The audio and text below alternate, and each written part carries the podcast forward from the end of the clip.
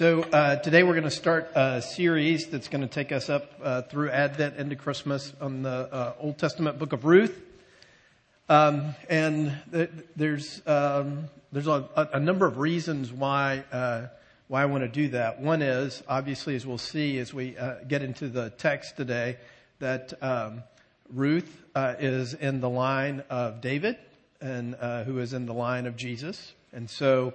So that leads us to uh, think uh, about Christmas. Uh, the other thing about it is, is that this story is really a great story for Advent as well because it's very dark. Uh, and there's a lot of longing and there's grief and there's difficulty and there's suffering, right? And that all of those things are what lead up to and prepare us actually for, uh, for the coming of, of Christ into the world. And so, um, it, it, I think it'll be good for us to, to spend some time thinking about that. Um, the other uh, uh, thing that I would recommend that you do is that you take some time over the next few weeks and months to read uh, read through the book. It won't take you long, about 20 minutes. Read read through it a couple of times. It's a beautiful story. Uh, the literature, the literary uh, beauty of it is is pretty profound. It's very understated uh, in the way in which uh, it talks about things, uh, and uh, it has a happy ending. So, um, so it would be. I think it would be worth your while to to, to spend some time uh, spend some time reading it. the other reason why I wanted to do this is because um, there's a lot in this book about grief, and grief is a universal, universal human emotion and uh, condition. It, uh, my, my dad always says, uh, uh, the longer you live, the more you lose. And uh, I think there's some real truth to that. And so, in fact, one of the biggest determiners of longevity for people is how they deal with loss, right? And so we're going to, this story begins with devastating losses and we're going to see how God uh, meets uh, Naomi in particular uh, as we as we unpack uh, as we unpack the story. And so part of this is uh, honestly, I told the the uh, the nine o'clock service that I'm going through my own grief right now with the loss of my mom a couple of months ago, and so part of what you will have the benefit of doing is sitting in on uh, my therapy sessions as uh, as we uh, as we go through as we go through this text and as we we talk about these issues. So. Um, uh, let me uh, begin this morning by reading uh, Ruth chapter 1, verses 1 through 6. The text is in the bulletin and also up on the screens behind me. This is God's word, and we should hear it and respond to it as such this morning. In the days when the judges ruled, there was a famine in the land, and a man of Bethlehem in Judah went to sojourn in the country of Moab, he and his wife and his two sons. The name of the man was Elimelech, and the name of his wife Naomi, and the names of his two sons were Mahlon and Chilion. They were Ephrathites from Bethlehem in Judah. They went into the country of Moab and remained there. But Elimelech, the husband of Naomi, died, and she was left with her two sons. These took Moabite wives. The name of the one was Orpah, and the name of the other Ruth. They lived there about 10 years, and both Mahlon and Chilion died, so that the woman, that is Naomi, was left without her two sons and her husband. Then she arose with her daughters in law to return from the country of Moab, for she had heard in the fields of Moab that the Lord had visited his people and given them food. So this is a, this this story has uh, so many elements in it that uh, uh, kind of identify and connect even to uh, uh, people in this room and events that are happening uh, in this world. You, you can go ahead and put my notes up there. One is it's a story about refugees. this family, this little family there in Bethlehem, has to uh, flee their country because there is a severe famine in the land, and they go to Moab. They go to a foreign country with a different language, a different culture, even a different religion. And so they, uh, uh, the, they're refugees. They have no other place really for them to be. We, for whatever reason, it's unclear exactly what the reason is, but there's a famine uh, in the land. Uh, that there's no food for them to eat, and that's why they had to. Uh, that's why they had to leave. One of the things that we we note about this uh, period of time is that there were there were occasions, uh, particularly during the judges, where God would bring famine uh, in response to the people's sin. There's death, uh, three deaths in the first six verses. grief.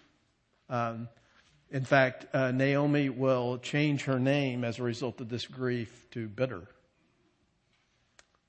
Uh, there's a story of a family, and uh, uh all of us uh, uh, understand what families are like. in-laws. There's a big thing about in-laws in this. I'm about to get a, daughter-in-law, Lord willing, and um, they're she's coming at Thanksgiving to eat with our family, so we hope that she will continue in uh, being interested in marrying into the family.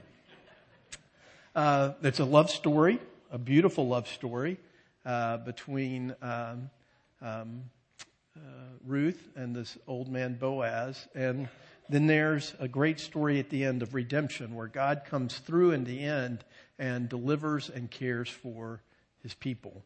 Now, I would not, I typically don't like titles to sermons, and I don't like uh, titles for sermon series because it just takes more energy to do that. And I want to conserve my energy, so I don't want to have to spend a lot of time being creative to come up with that. But I know that for some people it's, it's really helpful. So if I was going to come up with a title for this series, I, the title that I think I would uh, call it is uh, Love is Stronger Than Death.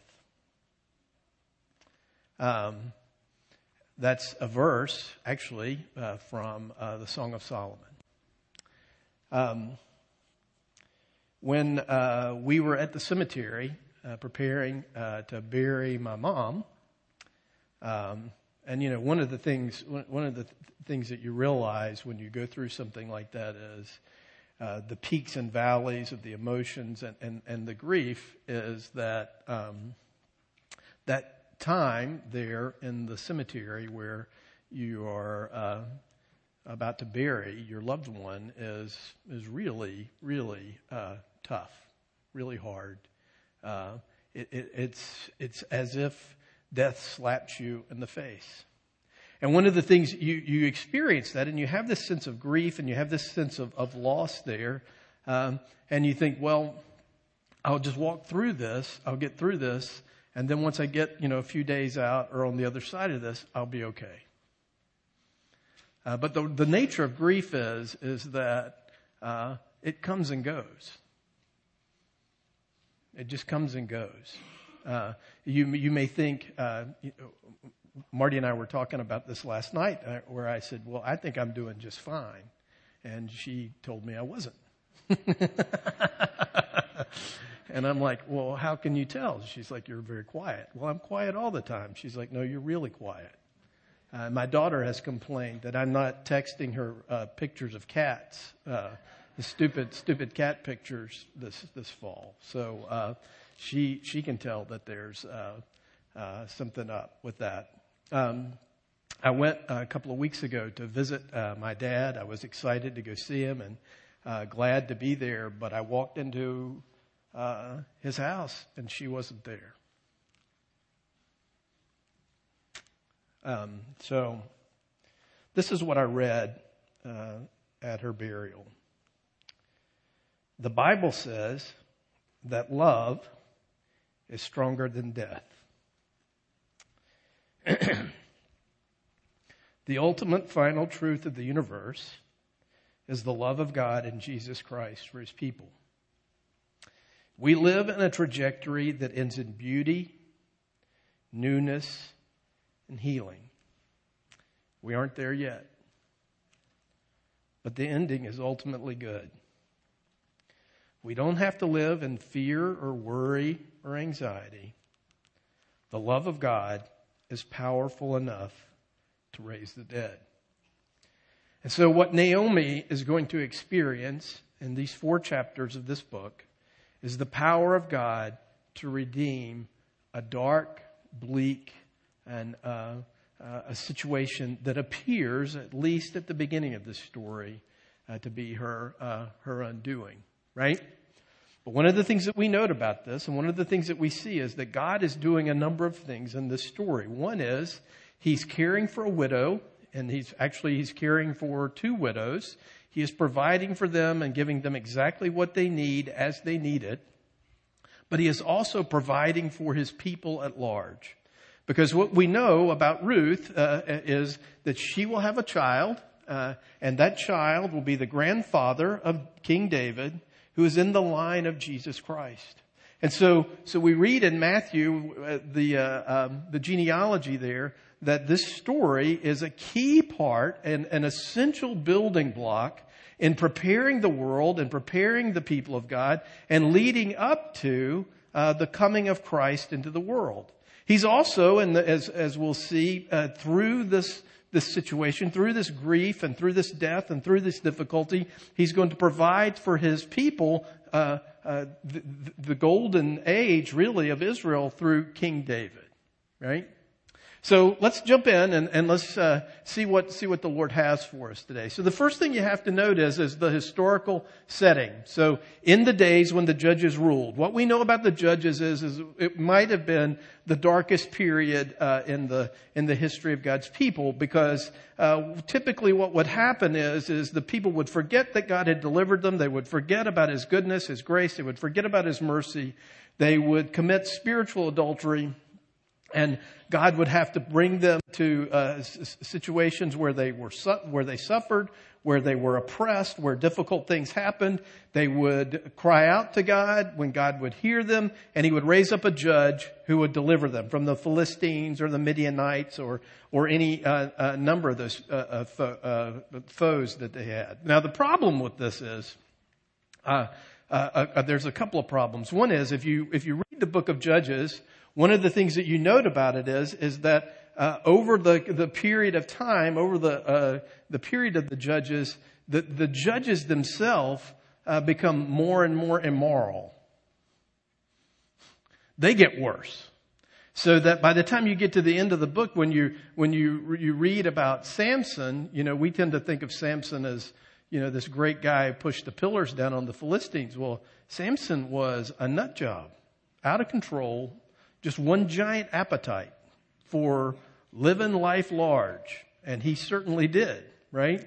And so, so when you, when you see that, you see the decline of the people of God, the decline of, of uh, uh, even in uh, the, the, the judges themselves.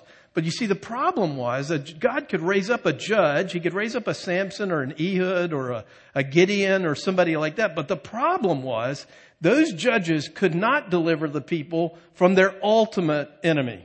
These judges could not change the hearts of the people. Those judges could not redeem those people. Those judges were flawed and fallen men themselves. And so what they needed was redemption.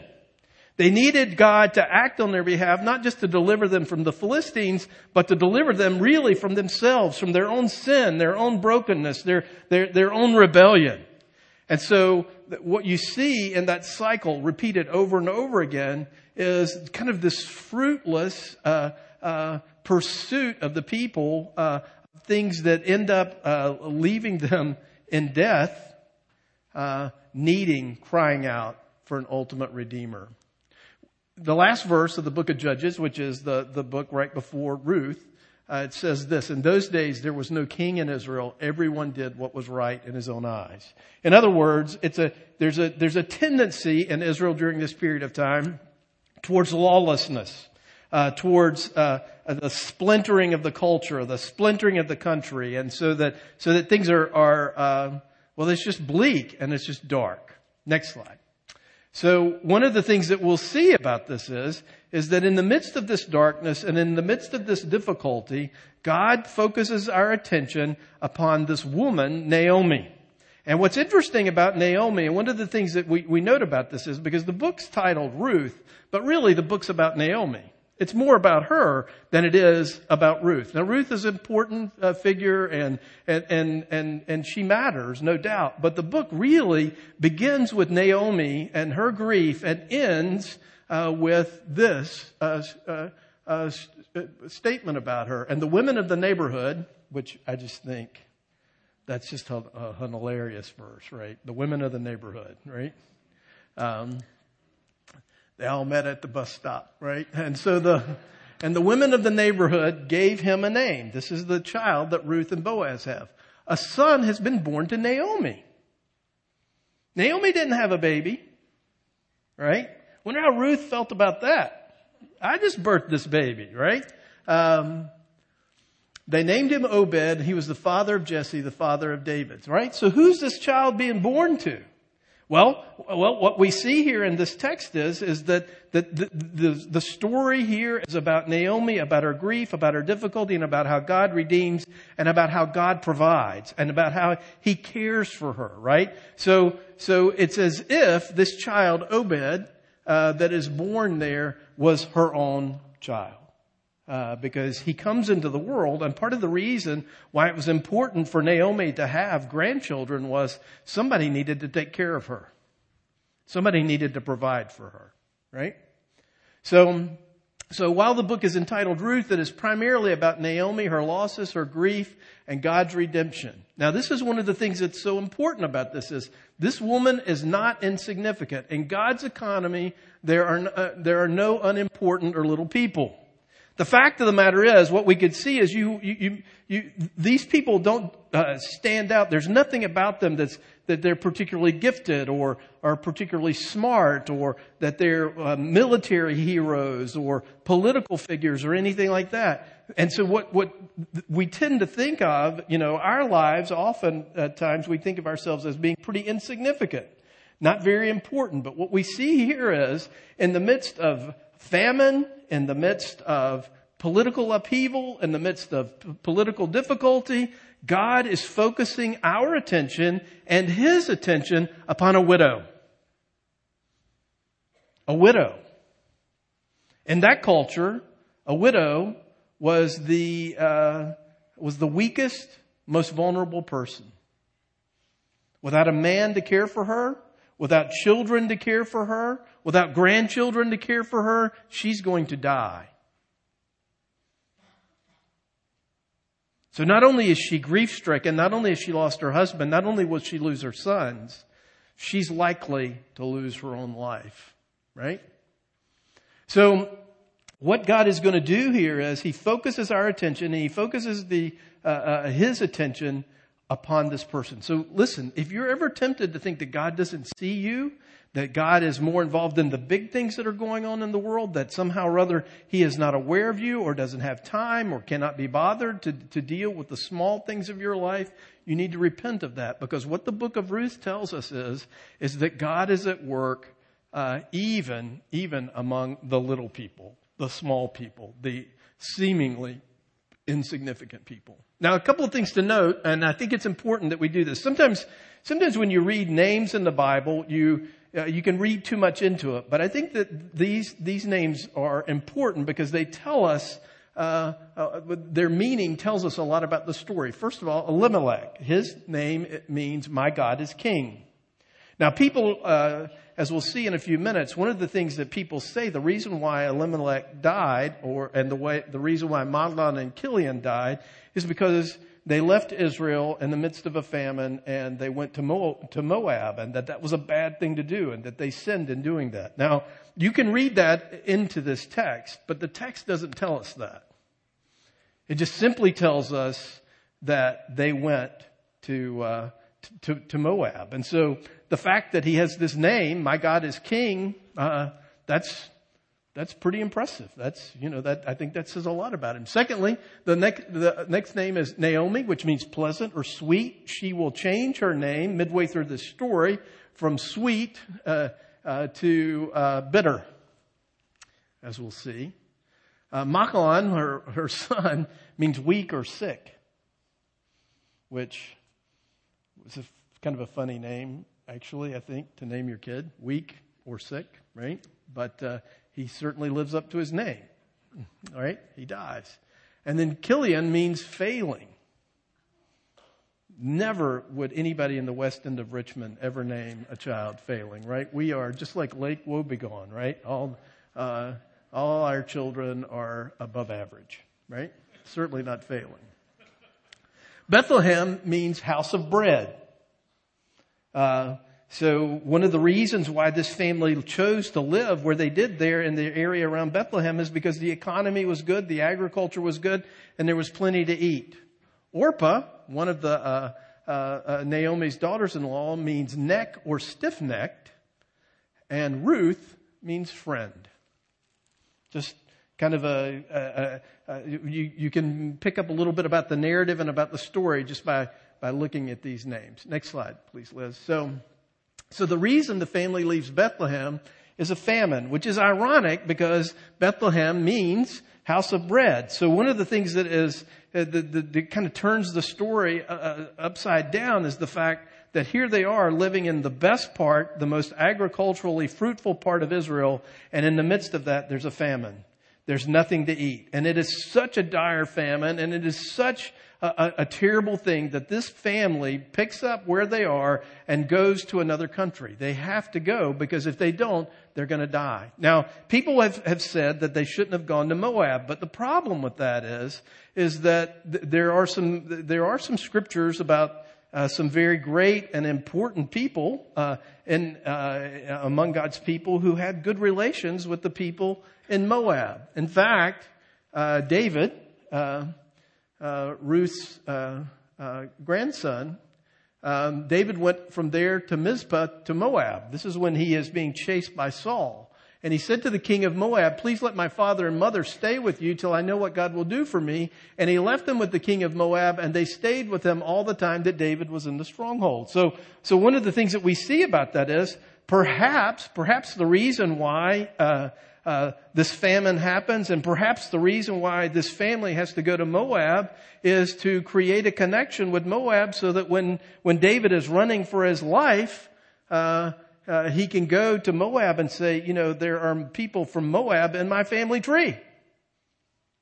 Uh, so I don't. I think it's it's a little bit of a stretch to say that they uh, uh they blew it. Uh, they they did something terrible by going to Moab. They just needed to live. They needed food. They just had to get to a place where there was something to eat. Next slide. So Elimelech dies, and then the boys die. we don't know how long these boys were married, but one of the things that we note about that is, is that they had no children. They were, they were barren. So, um, and that's, that's, that situation that they have no children, uh, is, is certainly hard on Orpah, is certainly hard on Ruth, but it's even harder on Naomi because now that her sons have died, her husband has died, there's nobody to take care of her. So Naomi is left with no husband, no children or grandchildren. And in fact, the, the writer wants us to get a sense of that where he repeats this in verse 3 and verse 5 where he says, she's left. She's left. Right? So she's in this situation where she is isolated. She's in a situation where she's in a foreign country and she's in a situation where the only people who, who love her aren't even her family. It's her daughters-in-law. They're not even blood relatives, right?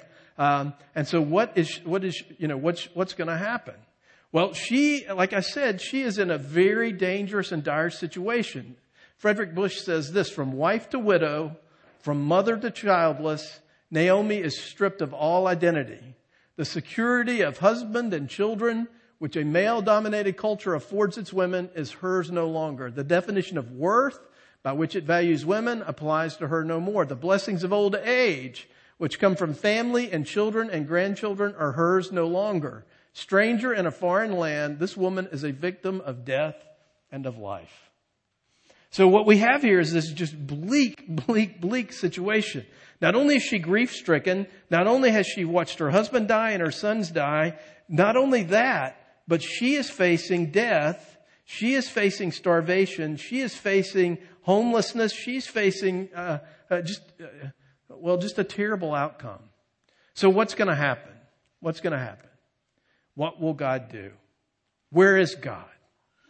I'm certain that's what she's thinking, you know. Where is he? What happened? Why, why are these things happening to me? I am, I'm broken and, and I'm grief stricken and I'm bereft and I'm poor and, and my life uh, ultimately may be in danger as a result of all of this death that has come my way. So, so we have this just catastrophe piled upon catastrophe. You have a famine, you have death, and now you have a widow. It is a bleak, bleak situation. So what is God going to do? What, how is he going to uh, redeem this situation? How is he going to respond? Well, we get a hint of that in verse 6, where it says, Then she arose with her daughters in law to return from the country of Moab, for she had heard in the fields of Moab that the Lord had visited his people and given them food.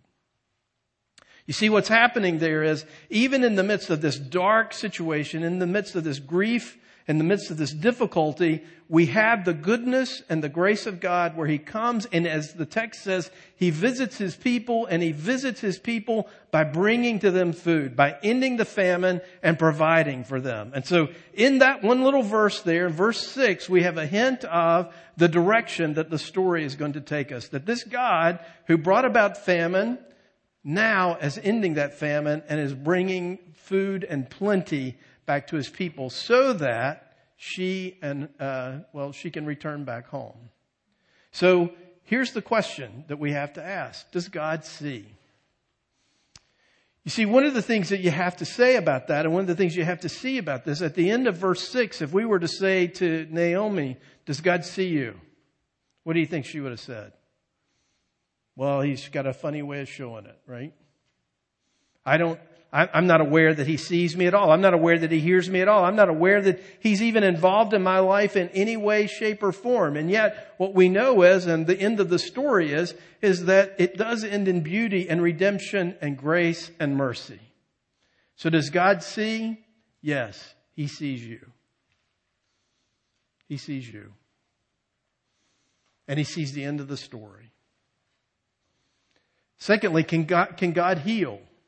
Can he heal the brokenhearted? Can he, can he restore that which has been taken away? Can, can he bring life from death? Well, absolutely. That is the promise of the gospel that we have a living hope uh, in the resurrection of Jesus Christ. And that is our hope and that is our trust. That death is not the end of the story, that grief is not the end of the story, but in fact, the end of the story is glory and joy forevermore. He can heal. Can he restore? This woman's lost essentially everything. Can he bring back and give back to her what has been taken from her? Well, here we see her at the end of verse 6 uh, having to become a refugee in a sense back to her own country, but at the end of the book, she seats her grandson on her lap. Can he deliver? Well, he does. He's in the business of doing that for us. You see, that's the hope of the gospel. The truth of the gospel is, is that the situation that we, uh, that we find ourselves in, that the, the, the alienation and the brokenness that sin and rebellion has, has given to us is just like Naomi's situation.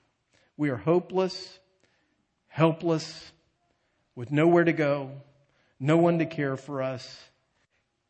And Jesus sees and he strides into this world and he lives a life we could never live. He dies our death. He rises again. And the promise that he holds out for us is not just that things will get better. Not just that your grief will go away. Not just that you'll feel better. Not just that you'll have something to eat. But his promise to us is to be with him forever and ever in joy and gladness, in celebration and wonder at how good and how great He is. Listen, I don't know where you are today. You may be stuck. You may be thinking of yourself as only bitter. And you may be tempted to think that God doesn't see you, that He doesn't hear you, that He's not responding to you. Well, what this story tells us, what the gospel tells us really is, is that God sees you and there's never a place or a time where if we belong to Him, we can be separated from His love. Nothing, nothing, no difficulty, no challenge separates you from the love of God in Jesus Christ. We'll see that come to fruition as we read and we look uh, further uh, in the coming weeks at this story. Now, one of the things that we recognize when we come to the Lord's table is, is that we look back to what Jesus has done for us, but we also look forward uh, in the midst of a broken world, in the midst of a difficult world, in the midst of the struggle and the sin and the grief and the difficulty that we have, we look forward to a day where all of that is redeemed and all of that passes away and our lives eternally before the Lord are nothing but joy and satisfaction and glory. Hear now these words of institution as they come to us from 1 Corinthians chapter 11. For I received from the Lord what I also passed on to you. The Lord Jesus, on the night he was betrayed, took bread, and when he had given thanks, he broke it and said, This is my body, which is for you. Do this in remembrance of me. In the same way, after supper, he took the cup, saying, This cup is the new covenant in my blood. Do this whenever you drink it in remembrance of me. For whenever you eat this bread and drink this cup, you proclaim the Lord's death until he comes. Let's use this prayer of confession uh, that's printed uh, in the bulletin and also uh, up on the screens behind me. If we confess our sins, He is faithful and just to forgive us our sins and to cleanse us from all unrighteousness. Almighty God, our Creator and Redeemer, you love your church and you have saved us by your grace. You have clothed us in the righteousness of your Son you are the eternal and faithful God. Yet we confess that we daily attempt to hide from you. We have willfully sinned against you and our neighbor. Failing to see and trust you, we have forgotten you. Forgive and deliver us, good Lord. Renew your people by your grace, that our lives and lips might sing your praise to the glory of your name. Amen.